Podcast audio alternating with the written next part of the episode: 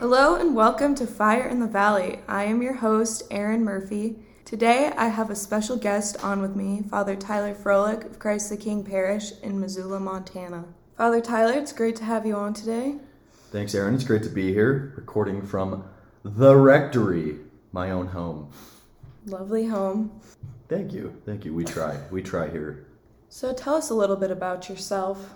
Well, I am a brand new priest for the Diocese of Helena. I was ordained on June 24th of 2022, so this summer. I've only been here for about four months. They sent me right to Missoula pretty much right after I was ordained. But yeah, I grew up in Billings. I went to Billings Central, and I've actually known Father Kirby, who's the pastor here, since we were in sixth grade together, and we played football together and, and through college and a little bit of seminary together. But he got ordained like five years before I did. So, but it's great to be here. I've loved Missoula. It's a nice little town.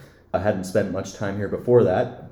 Living here in the University District has been phenomenal. Lots of things happening all the time from the sorority across the street to just people around neighborhood parties. It's there's a really good sense of community here in Missoula. So I have been studying in Denver for the last eight years. That's where I went to seminary at St. John Vianney and just finished up in May with the eight year program. So it took me eight years to get through seminary. So I should know something, at least I like to think that I do, about something.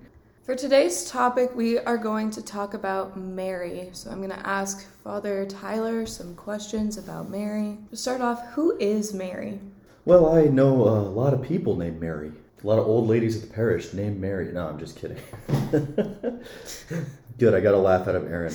No, uh, Mary. Mary, actually, I mean, it shouldn't be a controversial figure in Christianity, but kind of is, especially with Lutheranism and uh, the Catholic Reformation in the 1500s. That's when the issue really started to come to the forefront because some people had differing theological opinions. But Mary is the mother of Jesus, which means that Mary is the mother of God. Now, there are some false accusations against Catholicism that say we worship Mary or Mary is like a minor god to us. That's not true. That's not true at all. Mary has just been given the honor, the complete honor of being the mother of Jesus. And if we look at what that meant, especially in ancient Judaism, being the mother of the Savior, it's what every young Jewish woman wanted or would hope for. You know, of course, like the chosen one, what an honor, the queen mother. Because if we look at ancient royalty as well there. The queen wasn't the, the wife of the king, the queen was the mother of the king because oh, often the king had a ton of wives. but yeah, Mary is the mother of God. She's the mother of God because Jesus isn't this half human, half God. He's not a, a God with a with a skin costume of humanity, and he's not like a superhuman thing. He's fully man and fully God, and it's a mystery of, of his incarnation. He's the second person of the Holy Trinity, and Mary gives birth to that man, to God himself. And so Jesus receives his humanity from Mary, from Mary alone, really, because God the Father, the Holy Spirit, is the one who, well, let me rephrase that because that makes it sound like I'm saying God the Father is the Holy Spirit. No. Jesus Christ was conceived by the Holy Spirit, and then the human part of him, the human, his human nature comes from Mary. So she is the mother of God, the mother of our Lord. Great answer. Thanks, Aaron. and second question is why does Mary matter to us? Or does she matter to us? Mary absolutely matters to us, especially as well, I mean, as Catholics, because we are the ones who honor her with the most reverence. And so, why does she matter to us? Well, one way to explain this is like um, in a proper relationship between mother and child, who knows their child more than anyone else on earth, right? The mother of that child. That, that woman carried their son or daughter for nine months in the womb literally like i mean the science is getting deeper and deeper here with this um, with pregnancy and the prenatal stages of life um, where the child is in the womb the, the child is sharing everything with his or her mother. Like she is giving of her own body. She is the this temple in which that allows this child to grow. And if we take that and apply it to Mary and Jesus, Mary knows Jesus super well, better than anyone else. And and she is honestly a model for us because she's the first and best Christian. She said yes with total faith to God the Father and the Holy Spirit that allowed Jesus to be conceived in her heart first and then in her body next, right? One mistake that is made about Mary, I would say, is that she is just uh, a vehicle for the Savior to come into this earth, and then she's tossed away as if she were nothing.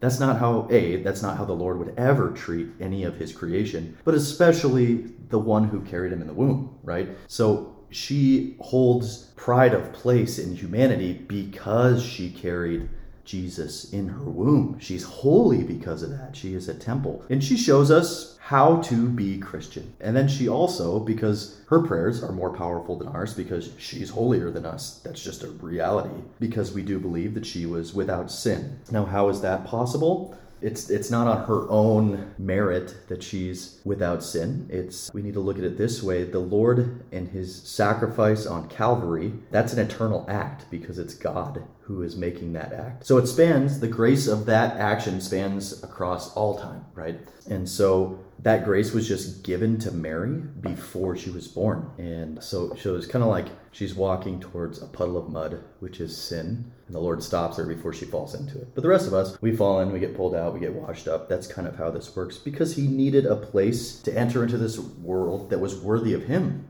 pure and holy. So she shows us how to be Christian. She brings us to her son uh, and brings our prayers to him because she also knows how to pray better than us. So we offer things to her that she may bring them to him. Why? Why? What?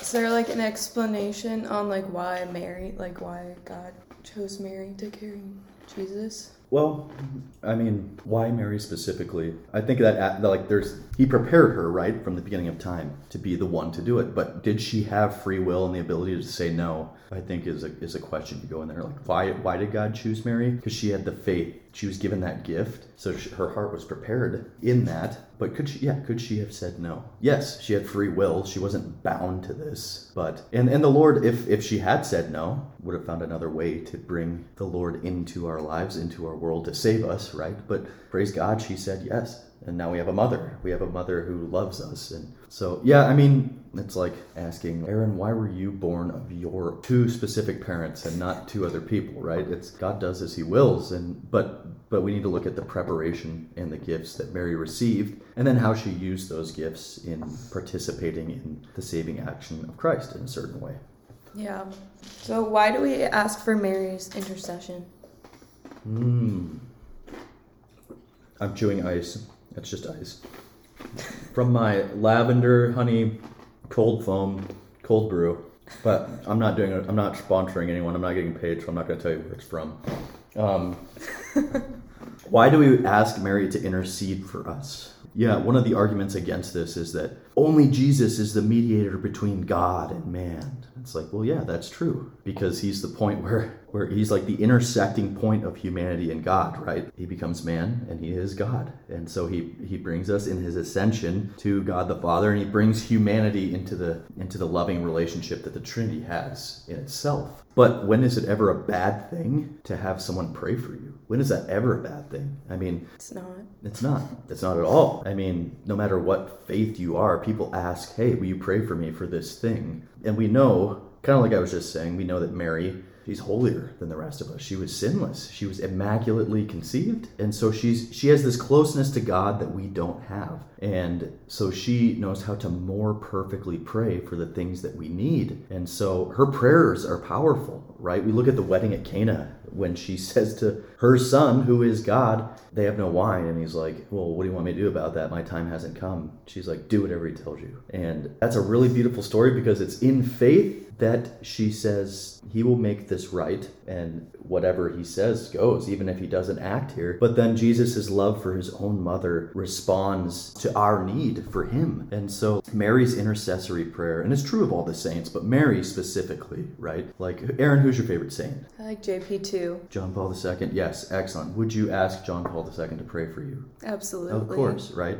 Because he was a holy man who did great things. Think of Mary as a million times that almost, right? Not necessarily infinite because I mean, Mary is a human. She's not she's not God. She's one of us. She just has been given special graces, but her closeness to God and and the fact that she was so holy and pure that she carried God in her womb for 9 months. It's it's like a gift. God gives us a help to be able to get closer to him and, and he approaches us in our humanity it's not like oh why mary what, what's so special about her well we have a mother and, and like every human person has a mother. I don't care if you were conceived in a tube, right? Which isn't a good thing. But this isn't a Catholic moral theology show. But I'm just saying, you have a mother somehow. You received your flesh from your mother in some way. You did. So he meets us in our humanity, A, with his son, but also with his mother, because how important that aspect is in a child's life. So her closeness brings us close to his heart. Okay, so should you pray the rosary? Should you? Ah, this is a really interesting one. Because obviously the rosary is really beautiful and good, right? Yeah. It, it is. But can I say that it is necessary for everyone to pray the rosary? I don't. I don't think so. Because I, I look back to my favorite saint, Saint Therese of Lisieux, the little flower, who she didn't pray the rosary. She would always fall asleep if she prayed the rosary, and so like she she kind of like just by nature of her being couldn't really do it, right?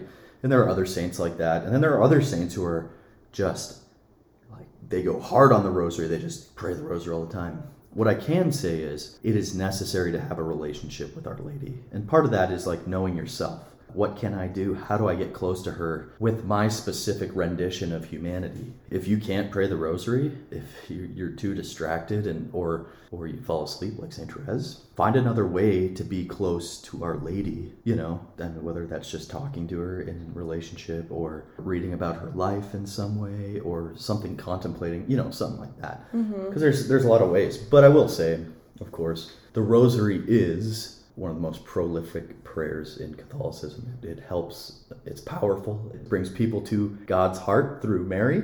It's simple and it's it's easy to learn and it so that's kind of the caveat I would put on that. I mean, yeah, people should pray the rosary, but if you can't, it doesn't mean you don't have a relationship with Our Lady. That also doesn't mean that you cop out and say, "Oh, I can't pray the rosary." I'm going to find something else. No, like if you can, you can. If you can't, be honest about that but always stay close to the heart of Our Lady, the Immaculate Heart of Our Lady, in whatever way she's asking you to, whatever way works for you. Well, Father Tyler, thank you for coming on to Fire in the Valley to talk and teach us about Mary and her love for us.